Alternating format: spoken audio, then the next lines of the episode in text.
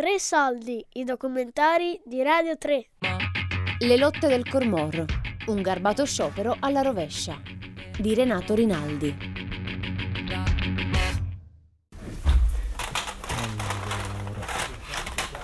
Quindi tutte quelle marchiate con la C sono mm, delle lotte del Cormor. E sono tutta la storia delle lotte del Cormor, però non tutte, perché qui vede sono tante. Io qua non so neanche chi sia, forse non è neanche montagna. Probabilmente sono, forse sono tutte queste. Questa è molto bella. I comunisti è una classe di uomini che i suoi nonni, i suoi bisnonni hanno sofferto. Sono stati tirati su con le sofferenze. Non è vero che sono nati con la falce martello nella testa. Sono venuti su perché sentivano nel vecchio fogolaio a parlare ma come ci trattano, ma è passato, ha detto che dobbiamo dargli due quintali di, di, grano turco, abbiamo fatto appena due, eh, come viviamo noi e via di seguito. Ecco, lì il, il bambino doveva imparare, doveva, doveva vedere, doveva vedere e doveva venire oggi o domani comunista, ma non abbandonarlo adesso che fio, fiorisse il Partito Comunista, perché dieci anni fa a me, a San Giorgio di Nogaro, non mi, ness- non mi salutavano nessuno quasi. Oggi invece buongiorno, buongiorno, buongiorno. Ma perché mi dai quel buongiorno lì? Perché Ma perché mi dai quel buongiorno lì? Hai paura che domani ti empi di, di, di, di sberle la faccia? Non è vero. Domani io cercherò di aiutarti, perché sei stato un ignorante, caro compagno o caro amico lavoratore. Il lavoro, mi capisci, fa il, il comunismo. Però io vi dico un'altra cosa. Prima penso per la mia famiglia, questo ve lo dico, perché ascolti pure. Poi è il mio partito. Pensando alla famiglia, e pensando al partito sono collegati insieme. Questo è un fatto vero, è un fatto vero. Ma Buzzolo era quello il bello? Quello sì. che hai detto è talmente... Non c'entra sul corpo. No, c'entra, c'entra perfettamente, perché tu hai detto questo. Il carattere tuo te lo sei formato ascoltando i vecchi ascoltando quello che dicevano sui due quintali di grano, no? ah, sono io questo. E, e, ti è entrato nella testa, no? E pian piano, era tuo nonno, era tuo padre che ti raccontava queste cose qui, no? Ti sono entrate ti hanno formato uno spirito. Questo carattere qui ha avuto, diciamo, la, suo, suo, la sua manifestazione storica, storica che tutti devono conoscerla, nelle lotte del Cromoro. Se non ci fosse stato indietro tutta questa, questa rabbia contenuta, questo, questo, questa questa dignità umana che si stava formando, no? Di rifiuto, no? Capisci? È questo che ha generato.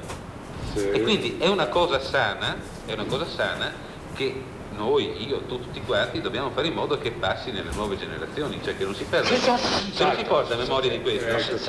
Perché una volta ci trovavamo vicino al fuoco e i vecchi parlavano e i giovani ascoltavano. Quello che è interessante era, eh, eh, diciamo, eh, prima di tutto questo passaggio, no? che lei, lei, a un certo punto dice, eh, no, è per questo che dobbiamo raccontare questa storia. E, e, quindi diciamo che un po' anche mi chiedo anch'io perché la devo raccontare io 70 anni dopo, certo. se, se, no, perché lei l'ha fatto 30 anni dopo, 40 30 anni dopo. 30 anni dopo, 27, 26, 27 anni dopo l'ho fatto. Il problema è questo. Riusciamo a togliere la mascherina? Sì, che non c'era neanche una storia del Friuli.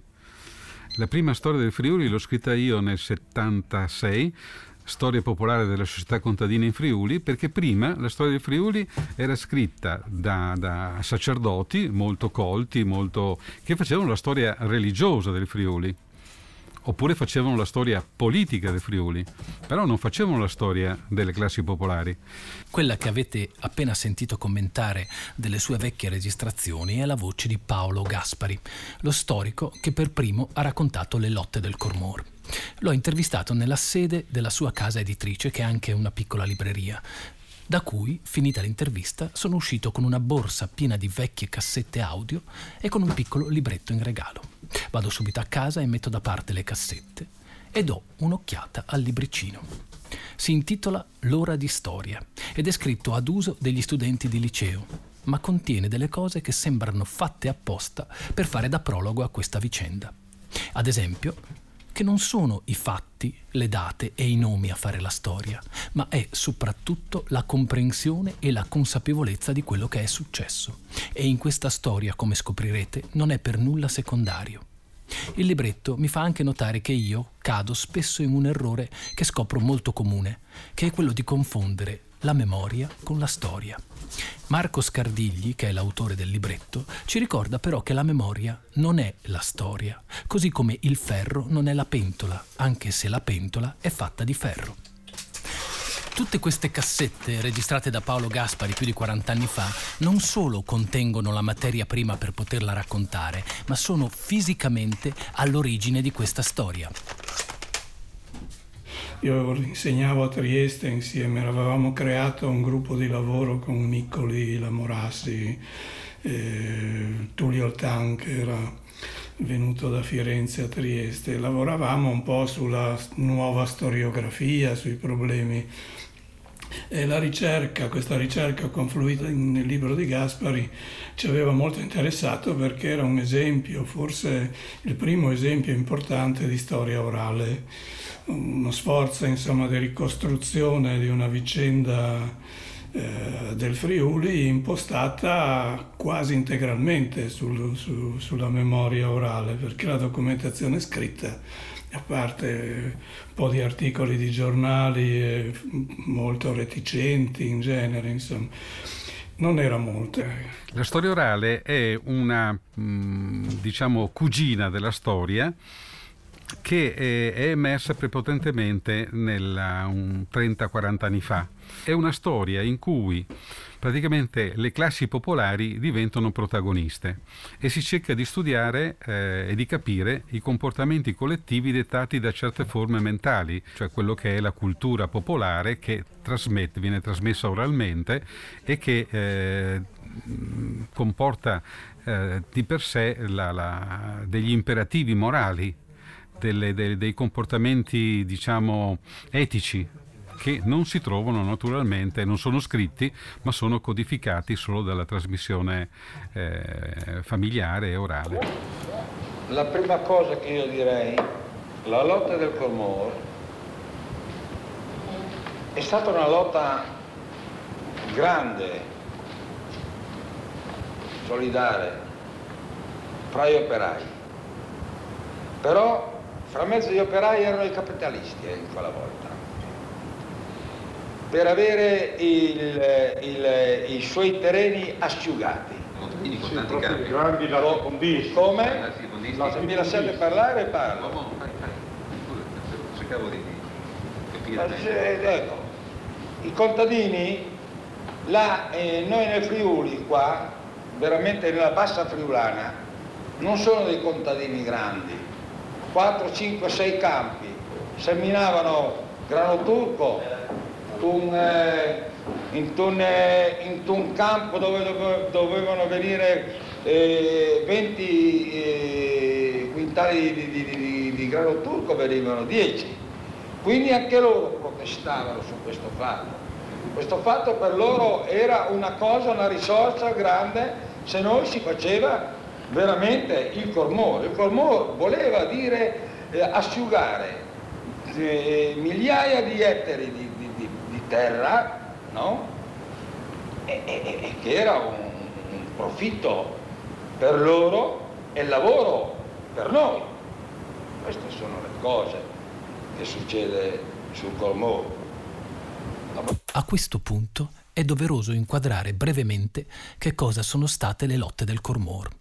Si è trattato di uno sciopero al contrario, in cui, organizzati dalla CGL e dal Partito Comunista tra il maggio e il luglio del 1950, i braccianti e i disoccupati della Bassa Friulana hanno iniziato volontariamente, come forma di protesta, i lavori di bonifica del torrente Cormor. Io ho ricostruito questa lotta praticamente 30 anni dopo. Sono riuscito a parlare ancora con queste persone che erano relativamente giovani perché avevano sui 50-55 anni, quindi avevano un ricordo, non erano 80-90 anni, insomma, in cui i ricordi sono anche abbastanza eh, confusi e sovrapposti. Quindi io mi ricordo una volta sono entrato in un bar di Muzzana perché mi avevano detto che uno di questi delle lotte del Cormor, eh, rientrando a casa, si fermava a, a, bere un bicchiere lì al bar. Sono entrato lì, eh, ho chiesto alla barista, ho detto ah sì, eccolo lì. E sono andato vicino e gli ho detto sono venuto e lui ha alzato la voce e ha detto ah, tutti i cormoristi che sono qua, venite qui, venite qui. E si sono avvicinati 5-6 persone. Ah, forse è via nuova. Sì, via nuova. Sì, è lì quelle... Cioè, fra loro si conoscevano e avevano un certo orgoglio di aver partecipato a questa cosa, però è l'orgoglio che moriva con loro. Cioè, finita la loro vita, eh, c'era qualche barlume di ricordo forse in qualche familiare, però sarebbe scomparso tutto, capisce? E allora è un orgoglio io tutte che int, du, ieri come frati, come frati, int che non si mai conosciuto e ci attasse qui, io con la palla ci si scambiava le pale tra gente che non si era mai vista. Eravamo come fratelli, avevamo tutti voglia di lavorare. Tutte che, che, che, che avevi voglia di lavorare che voglia di lavorare, hai capito? E, e lì infatti proprio un'amicizia, un'amicizia morbosa proprio.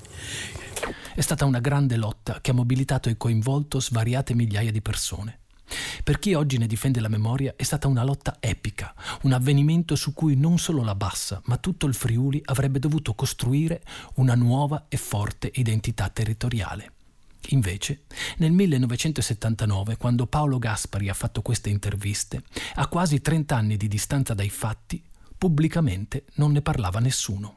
Eh, credo che il senso di delusione oggi non, lo, non, non riusciamo più a percepirlo, però eh, credo che anche la Bassa abbia vissuto il senso di un tradimento da parte della politica molto molto forte. Così chi ha vissuto lotte e poi delusioni in genere rimuove, no, se lo tiene dentro naturalmente, però non ama, non ama raccontare molto. Io ho, prima di andare a fare le, le, le, le interviste, le registrazioni, ho visto tutto quello che c'era negli archivi questo meccanismo cosa mi ha portato? Mi ha portato a, a, scoprire che c'erano state, perché io giravo per tutte le biblioteche e avevo trovato degli accenni sui giornali di qualche storico, poi c'erano i quadri di Zigaina che comunque erano già quella una documentazione molto vistosa, perché anche tu vedi i quadri di Zigaina che sono esposti in tutte le ma- maggiori pinacoteche europee e dici, vabbè, le lotte del Cormor, il Cormor, eh, cosa è successo sul Cormor? C'era il quadro, perché Zigaina era lì, l'ha fatto, però mancava tutto il racconto. Tutto ciò che, che segue eh, a questa storia del Cormor dove, dovevano essere immagazzinate spiritualmente e anche organizzativamente come esperienza per eh, capire che cosa si poteva fare in seguito. Io insisto, eh, forse era prema- erano, eh, i tempi non erano giusti ancora per poter innestare in una certa storia popolare contadina suggerimenti eh, a livello, diciamo così, eh, culturale. Ecco, di politica culturale di un certo tipo, perché forse non erano maturi. Una volta il modello storiografico dominante è quello di una storiografia ufficiale, una storiografia istituzionale e quindi di potere e quindi interessata a mettere fra parentesi, a considerare come anomalie tutte queste, il ribellismo popolare, il ribellismo contadino. Meno se ne parlava. Sì, sì, no sottovalutarlo oppure a considerarlo come manovrato. Si tratta, insomma, dietro alle spalle, alle spalle delle lotte del Cormor ci sono i comunisti e dietro i comunisti ci sono quelli della Russia, ci sono Mosca, c'è, e su su, insomma, c'è sempre un complotto alle spalle di, queste, di questi episodi. Il problema è semmai questo, che essendo stato organizzato all'interno della, della, del piano di lavoro della CGL, che è stato organizzato in tutta Italia, perché stiamo parlando del 1950, quando non c'era praticamente nessuna possibilità di lavoro, la gente doveva emigrare, avrebbero dovuto semmai i sindacati o il Partito Comunista, il Partito Socialista, raccogliere una documentazione, che potevano essere volantini, eh, una sintesi degli incontri politici che facevano in preparazione di queste manifestazioni, che comunque eh, erano state fatte, questi incontri preparatori.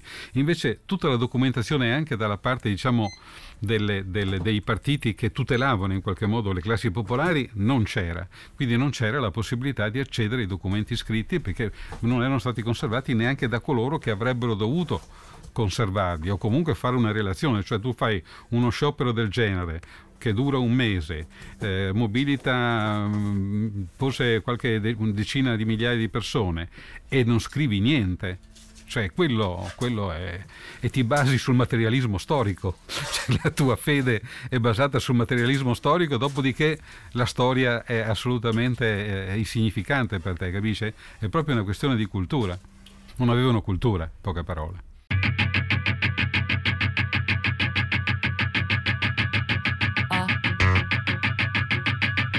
Le lotte del Cormorro un garbato sciopero alla rovescia di Renato Rinaldi. Tre soldi è un programma a cura di Fabiana Carobolante, Daria Corrias, Giulia Nucci. Tutte le puntate sul sito di Radio 3 e sull'app RaiPlay Radio.